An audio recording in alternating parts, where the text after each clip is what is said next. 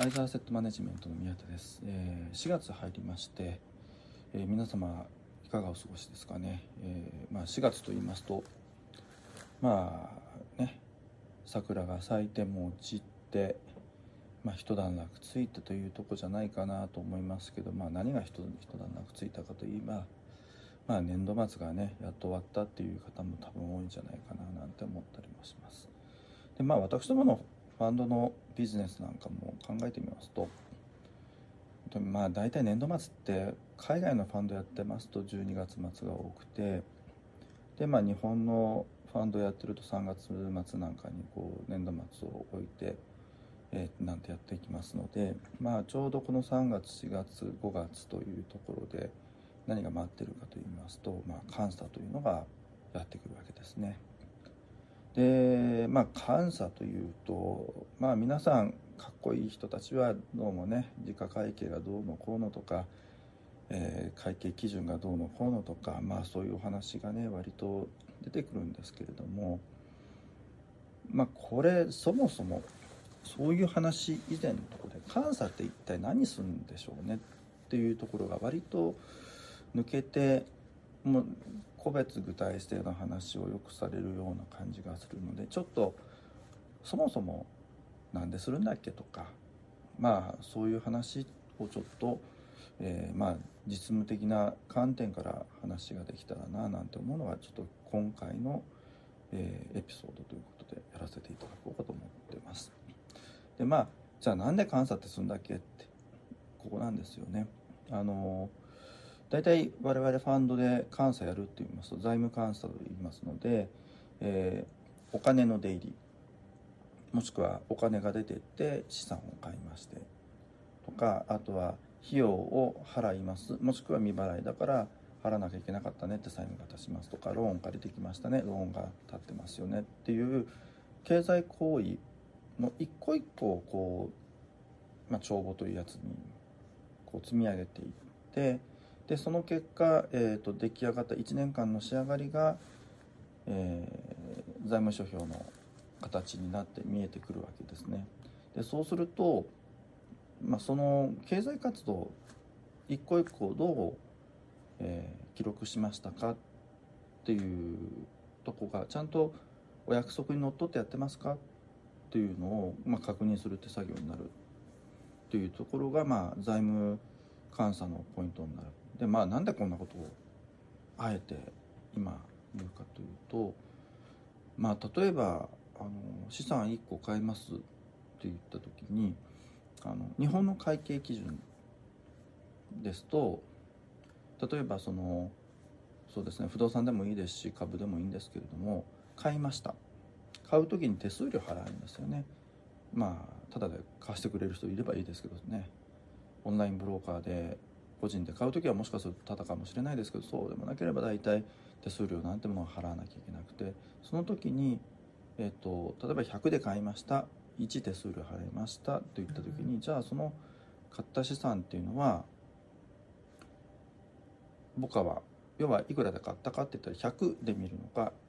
手数料入れた101で見るかっていうお話をした時に日本の会計基準ですと101でやりましょうと。いうふうにやるわけですよね。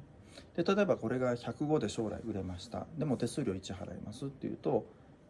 105から100あの1抜いた104で売れました。大体お金もそういうふうになりますよね。お支払いすると101払ってでお金も104もらうのでそうすると利益はっていうと104から101引いた3ですねと。これが利益ですね。まあ確かに感覚的にそうですよね。となるわけですけれども例えばこれがその国際会計基準 IFAS とか IFRS とかって呼んでるやつですと100と手数料1だと、100が取得価格です。100ですね。で1はその年の経費です。っていうふうにやるわけですね。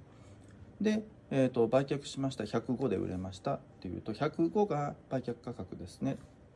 てなって1が手数料ですね。ってなりますのでえーと、じゃあその資産を売却した時のいわゆる差額はいくらになりますというと105から100引いた5になるわけなんですね。でそうするとじゃあ手数料はっていうとまた手数料の枠で1と1払いましたっていうふうにやるのでまあ結果的に同じ年でやればね5から2引いて3になるので同じになるんですけれども、えー、そこの利益はどこから生まれたのか手数料はいくら払ったのかみたいな形でまあ切り分けて考えましょうよみたいなのが国際会計基準でやってるというところになります。え、どっちも結果的には同じことを言ってるわけなんですけれども例えばそういうお作法があのその例えば会計基準によって違う以上それに合わせてやりましょうねみたいなところをちゃんと踏襲してるか例えば都合よくこの時だけは日本のルールねこの時だけはかっこよく海外のルールねみたいにはあんまりしちゃいけませんよ同じルールは同じルールでずっとやってくださいねみたいな話をしていくことになるので要はルールに従って物事をやってるかどうかを確認しましょうって話になってくるわけです。でまああのまあ、どの世界でもそうだと思うんですけどビジネスをやりましょうと言ってもやっぱり同じ話が会計をこう経済活動を記録するっていうだけではなくじゃあ例えば同じことをどういうふうにやればどういうふうになるのかっていうビジネスプロセスですね。これに関してもじゃあ同じように例えばルール付けしてやるのかそれとも行き当たりばったりでやるのか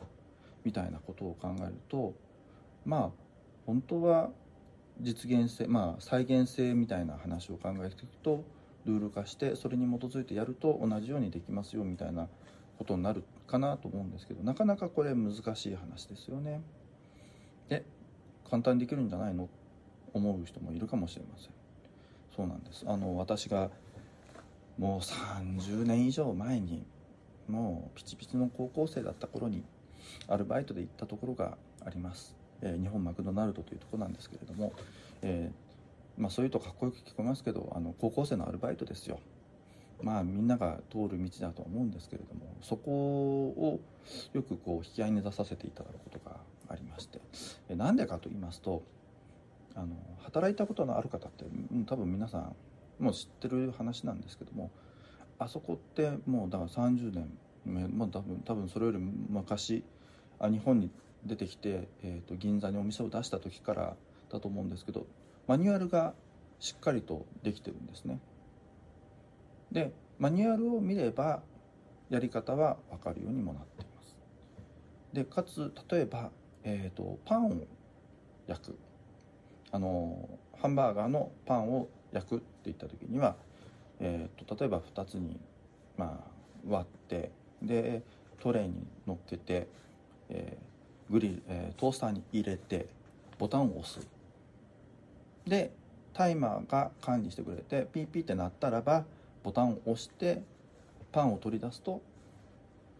あら不思議と。ちゃんと焼けてるパンが出てくるというふうになっている。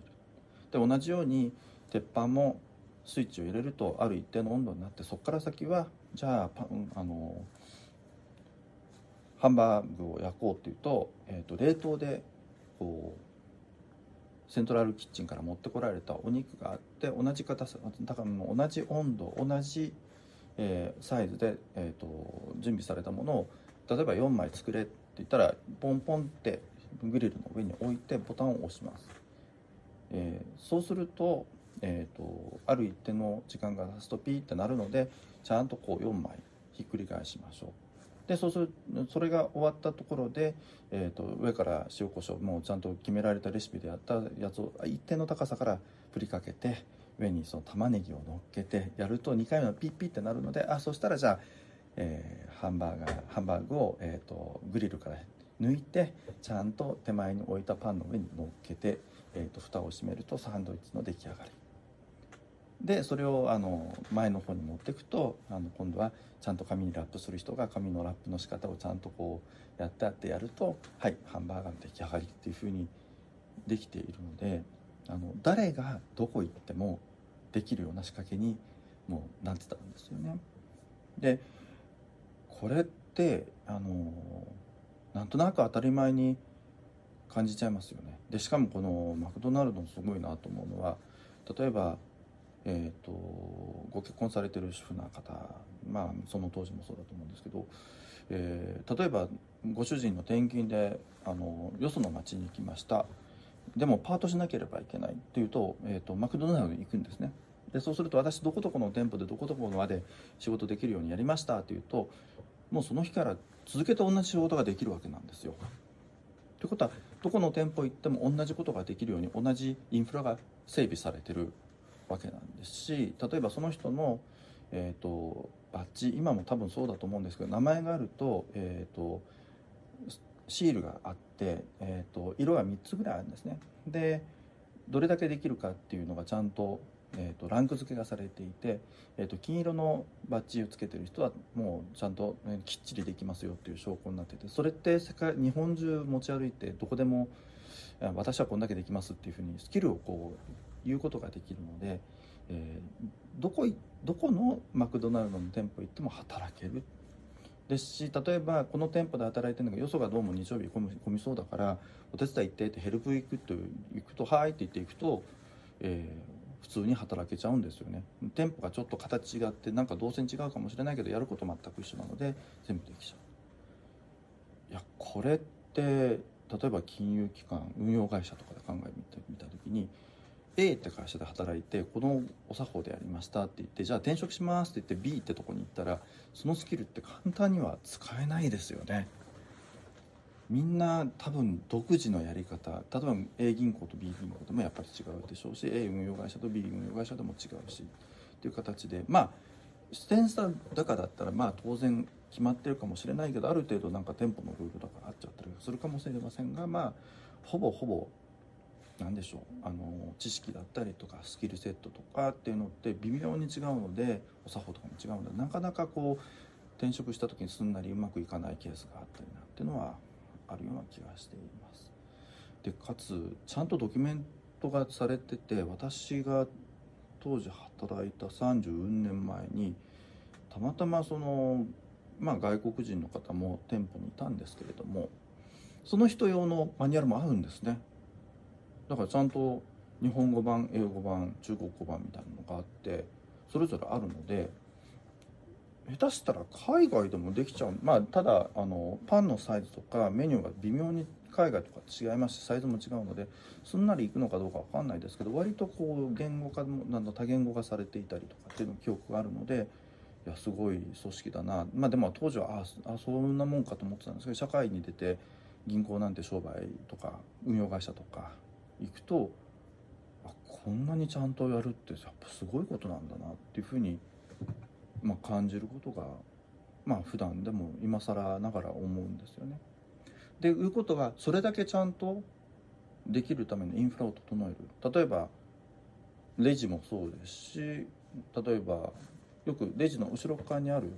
サンドイッチを置いてあるヒーターみたいなものもそうですし裏側のグリルもそうです全部みんな一緒なんですよね。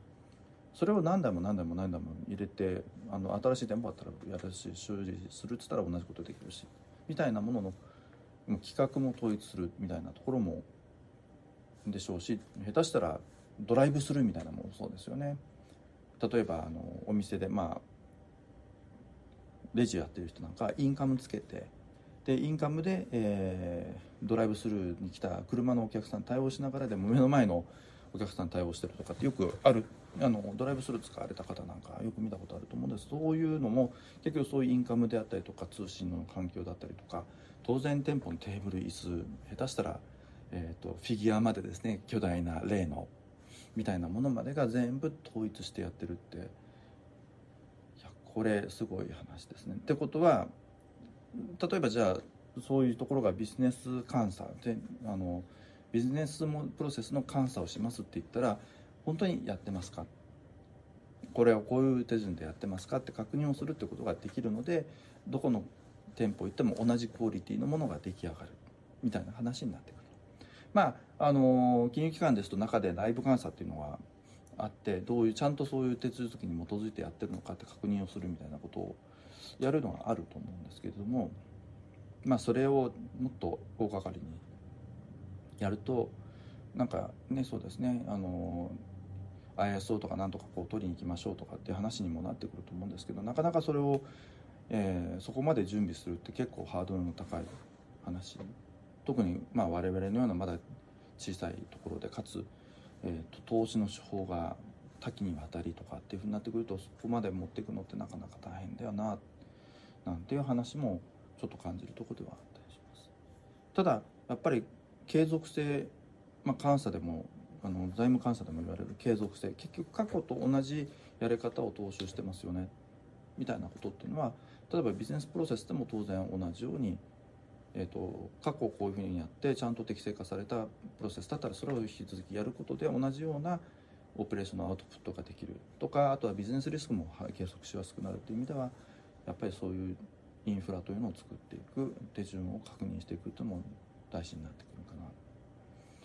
っていうような気はします。ただやっぱりここはすごく難しいところだなと思うのは例えば同じことを10年やる。であれば確かにそういうプロセスっていうのは大事になってくるんですけども例えば新しい手法を取りて取り入れていく。新しい戦略を取り入れていく。新しい何かをしていく。とかあとは新しいレギュレーションに対応していく。ってなるとどんどんどんどん、えー、変わってくる。わけなんですがじゃあそこに対してどう対応していくのか。なかなかハンバーグハンバーガー作るのにレギュレーションが変わったからその、えー、さっきの塩コショウをかける前にあの玉ねぎを乗っけてから塩コショウかけなきゃいけないと法律が入ることはないと思うんですけれども、えー 金融ですとなかなかねそれに近いようななんか順番を順番入れ替えるはないですけどただ新しいことがどんどん増えるのでその手順も入れた形でちゃんと統一できますかって言われるとなかなか難しいなってところがあるのでなかなかこういうこういうことを考え出すと監査っていうキーワード一つ取っただけでもまあ同じことを同じようにやるでそれを誰かさんの第三者に見てもらうんだっていうことを第三者の目を入れることでその事業の均一化、え一貫性などなどをこう評価するっていうことっていうのはまあすごく面倒くさいんですよ。あの多分これ、えー、いわゆる会計監査とかやってらっしゃる方も見ていると信じたいんですけど悪口になって申し訳ないんですけど結構細かくて嫌なんですよ我々。手間もかかるしもうお金もかかるしなんですけどでもその第三者の目があって初めて我々がやってることとか、えーと、財務の、まあ、経済活動が正しくあの記録されていてそれが報告されて投資家さんが納得するんだっていうふうに、え、やるための証拠というのを作って確認してもらうというのは大事なことだっての分かった上でやってる。でもやっぱり悪口は言いたくなるんですよ。これって。ものすごく手間です。もうこれから4月から6月にかけてどれだけ手間がかかるか。えー、というのは、まあ、我々 運用者が運用者のバックの方ですね、まあ、投資サイドでやってる人たちも結構それに巻き込まれてしまうところあるんですけれども、まあ、なかなかこういうところって大変だけど大事なことということで、えー、仕事の一環としてやっております。まあそこの上の格論でねいろんなことが発生してるわけですけどやっぱり基本はそういう一貫性であったり均一性であったりとかっていうところをいかに証明していくのかっていうところかなというふうに思いますじゃないと事業の再現性という、まあ、結果の再現性というのもなかなか担保されないんだよっていうふうに思うほどねことが大事なんだなというとこですので、えー、もうそこもそこはまあしようとして事業をどう維持していくのか、まあ、継続していくのか継続性をどういかに担保するのかの一環としても、まあ、考えることではあるかなという感じではございます。えー、ということで、えー、何でしょうねちょっと愚痴みたいな話になりましたでもまあ、えーと、運用会社って、えー、なかなかね買った売ったみたいな話ばっかりじゃないんだなというところも知っていただければなとなんて思ってはおります。はい、ということで、えーと、今月ですね。もう今月だな。もうもう一個なんか書くやるっていうのはなかなか難しいので、まあ、今月のちょっとえー、ボソボソ話という感じでちょっとお届けしましたけどいかがでしたでしょうか、えー、まあまた、えーと、そろそろインタビューこう答えてくれそうな方が何か出てきましたので、まあ、それをお届けできればななんて思っています、えー、そちらの方も楽しみに待っていただければなと思っておりますのでよろしくお願いします。で毎度毎度ですけれどもチャンネル登録もしてください、えー、いろいろと面白いことを発信していこうかと思ってますので見逃さないでくださいね。それではまた、えー、お会いしましょう。では。